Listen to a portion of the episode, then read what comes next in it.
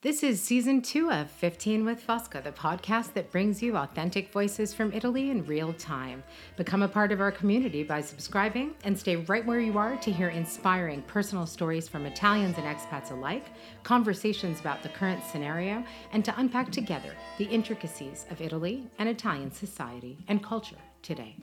Buongiorno, Mondo, and welcome back to 15 with Fosca, the podcast. I could not be happier to be sitting here today with a friend and a collaborator, Devorah Block. Welcome. Thank you. Thank you so much for having me. I'm so glad that we're here chatting. We um, we have kind of an interesting story, you you and I. So I want to talk about that just quickly Yeah. as an introduction. You and I have sort of been like two ships passing in the night for the past, I don't know, like 20 years. Um, we've seen each, we had seen each other's name, we had kind of known each other in some Yeah. remote way. And then you put it, an ad on a group, uh, Facebook group site Yes. for an office space. And I, you know, I had just quit my job at Stanford and I was just starting out, but I was like, hmm, this sounds like a perfect fit. So you and I started chatting. We Yeah. started texting. I came to see this space. I fell in love with it. Because it's amazing. It's a beautiful It's space. an amazing Space. It's such an amazing space. And we'll talk about Palazzo Frescobaldi and we'll talk about what you're doing there at the office and at Yes. the Salon of Urban Architecture. But it was kind of like all of a sudden this little excuse to go see this beautiful office space actually gave birth to what's become a friendship Absolutely. and a collaboration. Yeah. So I'm super excited to have you here today because of that. Because I really do feel that like it was destiny for us to meet Yes. and and we found each other and now we have sort of become a, a part of each other's lives Absolutely. so i want to start with i just called you an international woman of mystery um, which i which i love and i think you kind of are so i, I want to talk first about your journey so you have a very interesting background so how the heck did you get here to florence uh, yes. I, mystery. I don't know. I don't. It feels like that oversells it a bit. Um, so I do have. I've got. I have dual citizenship, and Okay. that's also uh, a bit of a story. So I'm American born um, and bred. My family is all American. Mm-hmm. Um, but when I was 14 years old, my father got a job in New Zealand ah. and moved the family out there. So I ended up doing all of my high school and the first years of my university in New Zealand, in Auckland. Um, and then went to Australia for a couple of years, went back to the States. I was in New York for um, a few years working in museums. And Ah, I didn't know then- that. Yeah. Where did you work in New York? Mostly the Brooklyn Museum of Art. Nice. That was my number one. Oh, fun. Um, and then I was also at I was at a tiny little museum called the Dahesh Museum uh, for about a year. okay. Um, and then I did freelancing work at MoMA, um, which was a lot of fun. Nice. Yeah, it was very cool. Um, yeah, and then I mean I was in New York. Um, for anyone who was sort of around New York at that time, um, I was there sort of 2000, 2003 Mhm.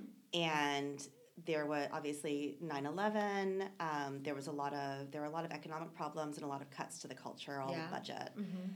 and in my personal life what that meant is i ended up one summer with six weeks of time off work Mhm. and decided to come to italy and met my husband so um, Was that it your first time in Italy? it was not my first time okay. I actually, even though my entire family is American, I have an Italian uncle um, who has now moved back to Seattle, but he was living funny. in Verona for uh, 30 years. How so my dad's younger brother Ah, um, was in the wine business. Yeah. So I had got, he he'd brought me out here when I was like 14 uh, to visit once. And then probably because of him, I did Italian at university. Obviously. Um, and so it was it wasn't the first time, but Okay. um, it was the first long time that I'd come out here. Um, it was supposed to be, I think, for two weeks. and ended up being maybe four. And then, yeah, went back to New York, gave notice, and uh, moved to Florence. yeah, I did something similar. You know? Really? Yeah, yeah, I did. We get like caught by this bug. Something I know, happens. I know. So, I mean, can now that we're sort of 20 years on, Mm. can you? It's 20 Sorry, I'm sorry. Yeah, but like how? What? What? I mean, obviously, yes, you fell in love, and that's you know that's happened. That happened to me as well. But why did you decide to stay here with all the options you have? With your, you know, with your dual citizenship, your experiences all over the world at this point. You've lived in Australia, you've lived in New Zealand, you've lived in the U.S. Why did you stay here? I mean, Italy has something special about it. Um, of course, there's the like, you know, the logical sort of logistical reasons of a husband and now Yes. two fabulous kids and you know all of that. Um, but there's well, there's a quality of life, but also a quality to the life here. I think, which is um, probably impossible to replicate anywhere else. Wow, I, I Um, agree 100%. And I think you've said it in a way that nobody has said it before on the podcast. No, no. And it's true. It's also hard to explain because Yeah. it is this sort of like invisible or magical component that even if you have, like, even if everything's going terribly, there's something that always ends up kind of saving the situation. You know what I mean? I will be completely frank. There have been many moments over the last 20 years in which I have like raged against. Oh, I know. oh, I feel you. But at the end of the day, um, I think both for myself and for my kids, especially, um, there's so many things that I feel like I can't give them here, but there's so much that I can. Yeah. um, that I it's I the last few years I've been um, working a lot in the UK, hmm and that's been an incredible opportunity for me. Um, and has sort of, I think, filled out some gaps that I felt I had in, in my life here. Yeah. Um, but it has also, at the same time, really reinforced that sense that there is a quality of life here that um, just doesn't have. hmm I can't. I can't imagine taking my kids away from this. Yeah, and I wouldn't. I wouldn't. I'm very happy that I'm raising my daughter here. Isn't it interesting? Yeah, I don't think it's easy. No, it isn't. And, and Raising a child in a different culture is. it's so hard. And I actually, you know, something we talk about a lot in in the family, if you will, and you know, being far away, doing it on your own. At least the way I did it, it was just super hard. But then again, it's the only thing I know. Yeah. Like I've never raised a child in another country. Right, exactly. So I've only raised her here, and honestly, I've been very grateful for Mm. for most of the things um, that have happened. Um, the way you know she's being educated, also just what sort of the kind of lifestyle, if you will, that that we're that we're experiencing. Yeah. I want to go back to your. You were talking about London. Yeah. I want you to talk a little bit. You have such a, a fascinating and diversified background. Um, you did come to when you came to Italy. You then pers- you got your master's. You got a PhD as well. Yeah. I want to talk about the work you're doing now and how those experiences were studying here in Italy, getting your um, advanced degrees here, how those experiences were. Um, and yeah, a little bit about what you do in London and just sort of what you're doing right now. I love it that you say fascinating um, as opposed to confusing, which is what, what I sort of is- think. No, it is fascinating to me because I think it's hard for people like us who have a lot of interests and also a lot of talents. Let's be honest, because it's true. You have to praise yourself, and Yes, we have to lift each other Yeah. up.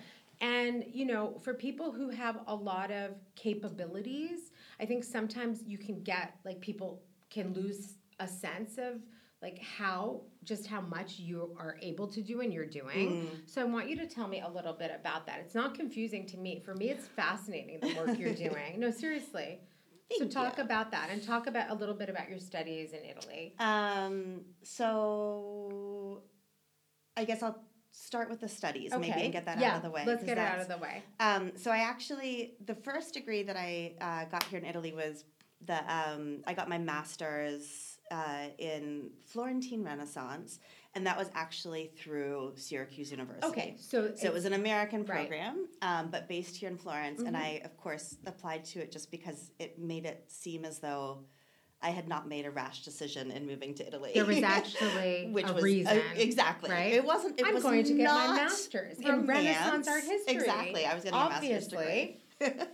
um, it was all very sensible. Right. Um, but it was amazing. I mean, it was an incredible, it's a fabulous program. It was Mhm. really well structured. Um, and uh, I got an enormous amount out of it as a sort of student and academic, um, and also in terms of sort of grounding me and giving me my own space in Italy as well, because Yeah. that was, I, I was here for about a year before the course started. And during that year, I was very much like just a girlfriend. If Yeah. that, you know, what I- like I Yeah. didn't have my own space, Right. Yeah. um, and so that was really important for me. Um, the Syracuse also became really important. It was a it was a real home for me, and I think that that's something that. Um, especially coming to Florence, I don't know about you know in other cities in Italy, but there is this incredibly embracing um, community here. I think of people who are living, uh, Absolutely. and so it's Syracuse for me was was Mhm. an enormous. Um, it was a family. Yeah, an and I think that's family. when I first started like seeing your name or something. I think Would have that's when you and I were in contact, sort of, in that in, when you were It probably must in those early been years. yeah. exactly, exactly. Um, I was running the gal. I started a gallery there, the Syracuse University. I think I don't Florence know. I just remember seeing your name on emails and stuff, and then trying to get you to come to my opening. right, and I never came. I was busy. I would come now. I come now. I come to the See? Salon of You Urban do. Architecture. and we'll talk about I'm like that. your biggest Yes. fan. We'll talk about You that. are. So you get your MA in Renaissance art in Syracuse. You're feeling like legit because you're like, look, I've got a piece of paper. Exactly. I'm in, you know, the Renaissance like center of the world. And then what happens? Um, I got a job at Palazzo Strozzi. Brava. Yeah, I was really, um, you know, again, it's that I was, it's being in the right place at the right time. Um, I was uh, the director of Syracuse at the time, Barbara Deimling. Mm, I remember her well. Very good great. friends. She was amazing. You know, she's a doctor now, Like a medical doctor. like a medical doctor. She runs a department. Uh, She's she was awesome. I remember her very well. She had a long powerhouse. tenure. Yeah, she was a real volcano. Um, I just edited. We can edit this out, um, but I no, just we edited, don't edit anything out on the podcast. Um, I just edited uh, a fascinating article for her that she wrote. oh, good. That's combining her Renaissance background and her medical training now. oh, wonderful. Um, it's it's really really. Um, Oh, cool. Maybe we hopefully can put will be link to it published in the soon. bio. Yeah, if Oh it's my pu- by the time we with this airs, Um, hopefully it'll be published. very very cool. Okay. So anyway, were, she was very close friends with James Bradburne, who's who had just arrived. wonderful, wonderful. I love James. Um, he's Ugh, has a very special place in my Mhm. life. yeah, he's a Um, visionary. he's an incredible. He's Mhm. also though. Uh, so I was introduced to him and, and got an internship and then ended up staying there for I don't know about ten years, Mm. um, eight years, eight years. But uh, the team that I worked with under him were still quite close, and um, we always say he he ruined us for any other I place. can see that. He gave us such high expectations Yeah. of what a workplace would be like Mhm. inspiring, exciting, um, purpose driven, um, and, and an amazing team. Uh, He's he's a very very special. Agree one hundred percent. And he's just for anyone who's curious, he's James Bradburne is his name. He was the director of Palazzo Strozzi for quite some time. He's currently the director of the Brera. He was until very recently because the mandate ended. So Oh, he no. did. Um, he was part of the original batch of um, of new directors for Okay, the right. autonomous museum Mhm. project. Um, and so he was in the first one. He was renewed for the second term, but you can't do more than two terms. So he finished in October. Oh no. Okay, well I'm sure he'll do. I'm not worried. I'm sure he'll do something No, great. he's got some pretty cool stuff coming up. Yay! I'm so excited. But he's just he's just a real visionary. So I think being able to I, you know, I've I had gotten to know him over the years when he was the director of Palazzo Strozzi, and then ev- when we would go to Milan with the students, often he would treat us to these incredible sort of introductions Oh, to the. Brera, and he's just like, I don't know, just one of those people who's just like amazing. So continue. So you have this amazing experience at Palazzo Strozzi, Yeah. great team, great director, and then Uh, well, Hmm. James's fault again. Actually, he uh, he introduced me to um, Omar Calabrese, Mhm. who was a um, an incredible um, semiotician um, at the University of Siena. He was doing a PhD program, um, running a PhD program in um, visual culture, and James, I I'm convinced James somehow convinced him um, to make a space for me in the program. Um, and I say that because I mean I did have to go, and that was an interesting experience. I went through the whole sort of standard, you know, having been through, gotten into, you know, undergraduate in New Zealand, and then applying to graduate school in the states for my master's, and then I did the Italian process for Right. my PhD, um, and. Uh, and I don't know I don't know how it compares to any other country, but I had there was some exams and some interviews. Um, and I think there was a point system based on your experience Yeah, as well because it's Mhm. Italy. There has Right. to be a point system somewhere. Somewhere. Um, and A uh, graduatoria. a graduatoria, exactly. um, and so I got into this program, um, and my PhD. But I was I was a weird outlier in the program. So the the the content was very much focused on um, visual culture, semiotics. It looked a lot at um, at film Hmm. uh, and the semiotics of film and contemporary culture. And I was doing a PhD on um, learning in museums. so it was, I was this sort of strange, but uh, But it is. I mean, that's it's it's related. I mean, it it's was it was vaguely it was- related. no, well, yeah. And and Omar Calabrese was very was very interested, and he was a wonderful. He's famous. He's a famous film critic. Am I right? I've seen his name, or he's written books on film. I know the name. I'm pretty he's sure. he's no, he's definitely extremely Yeah. well known. I'm not sure if he's um, Maybe it's just. a I should know him better. I should It's know okay. better. But he um, he was very. I know that he was um, a close colleague of Umberto Eco's for a long time, Right. um, and he did some very important work around semiotics and Yeah. And where Um, was the PhD program? It was at Siena. in Siena at the University of Siena in Yeah. Italian. It was well. It was an international program Oh, okay. in all languages. So they would have visiting professors, and they would speak in whatever their language was. So there, we had stuff in English, we had stuff in Italian, but we also had stuff in French and German. Neither of which I speak. Right, but somehow you Um, know it all you- works out. It's it's uh yeah osmosis or something. Um, so that was very. I mean, that was a very interesting. I was able to write my PhD though in in, in English. English. Thank, exactly. Thank goodness. That was okay because I yeah. necessary. Okay. um, otherwise, I just would have gotten it translated by someone.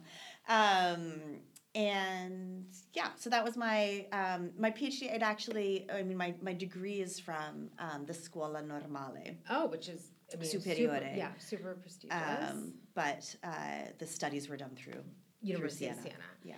And that brings us to where you are now, and you really are an international woman of Yeah. because you're like, oh, you know, and you're very casual about it. Well, I went to college in New Zealand, you know, and masters in the states, and then this and that. It feels like it just happens, though. I think sometimes I know. I think life just sort of just happens. it Exactly. happens. It happens. Um, and where has it, all of this brought you, like right now? So now I'm um, obviously living in Florence um, with my two kids. This is my base, but working um, a lot in London, Mhm. um, and have also sort of moved from. Sort of my entire history up until now has been museums um, and education, Mhm. um, and so museum education, informal Exactly. education. Mhm. Um, and in the last few years, that the context of that shifted from museums to the built environment. Which I love. I Um, love which the stuff you're working on. I'm I'm very excited about it as well. Yay! So tell me about this work you're doing in London. Tell me about the work you're doing also here in Florence. So I have been working. I've been very lucky. I actually, um, you know, you were saying we met through this ad on the We did. Facebook, but I also met Karen through the same ad. So funny, and that's how I met Karen, of course. Exactly. through you, through the ad. So Karen Templin and I um, met because Karen found this amazing office space. Yeah, so she was the one who first found it. Okay. And initially, um, you know, she just put out, as you saw as well, um, this sort of message saying, you know, does, is anybody else looking for a space to share? Right. Um, and I was absolutely looking for a space to share. I had been working between like co-work spaces and out of my car. Me too. It's hard. Um, It's so and hard. it was it was time for something a little bit more uh, grown up. Um, and it was the it was three of us in the beginning, myself, Karen, and another woman um, who you should absolutely get onto your Okay. program, um, Noga Arikha, who is is another amazing sort of powerhouse of a person. okay. Um, and all doing our own thing. I mean, the the only thing that we had in common was that we all needed a space. Um, we were all mothers. It turned out. Um, and uh, but then slowly, the sort of the areas of of similarity started to come out. Um, so I had just started doing a project um, around a, a consultancy for an organization called the Built Environment Trust in London hmm and I had been called in because they were exploring the possibility of um, creating a museum. Hmm. Um, and so I made sense um, in that way, even though I didn't have a background in the built environment. Um, and it's it's like the beginning of the end. Right. that was so I came in um, to consult with them about that. We ended up making um, different decisions for the organization about what made the most sense for it strategically hmm um, what direction to go in, but I my eyes were open to this world of the built environment that I just never um, really well I'd never interacted with. But I say that, and you know, obviously we are in our built environment Well, at every moment. Exactly. But you now you've begun you had begun this sort of I don't know more that there was awareness and your approach was in other words you weren't just walking through streets or inhabiting spaces you were actually thinking about what that meant What what those meant. spaces communicate Brilliant. what they mean you know how we need to change them what how they you know affect community education children all of us Absolutely, that's uh, you should be running this. no, but you should. I mean, like that's exactly what it is. I wanted to be in your office. Yeah, I still do. there may be room. All right. We might have we might have a desk opening up soon. Yeah. Well, I come anyway. I'm like, oh, here I am. You know, I pretend. I'm like, it's my house. I was at, you know, the salon, the last salon. I'm like, anyone need a drink? Right, You know. exactly. You were um, you were the you were perfect. Thank you once again for tuning in to this week's episode of 15 with Fosca and for continuing to do so. Grazie mille e alla prossima volta.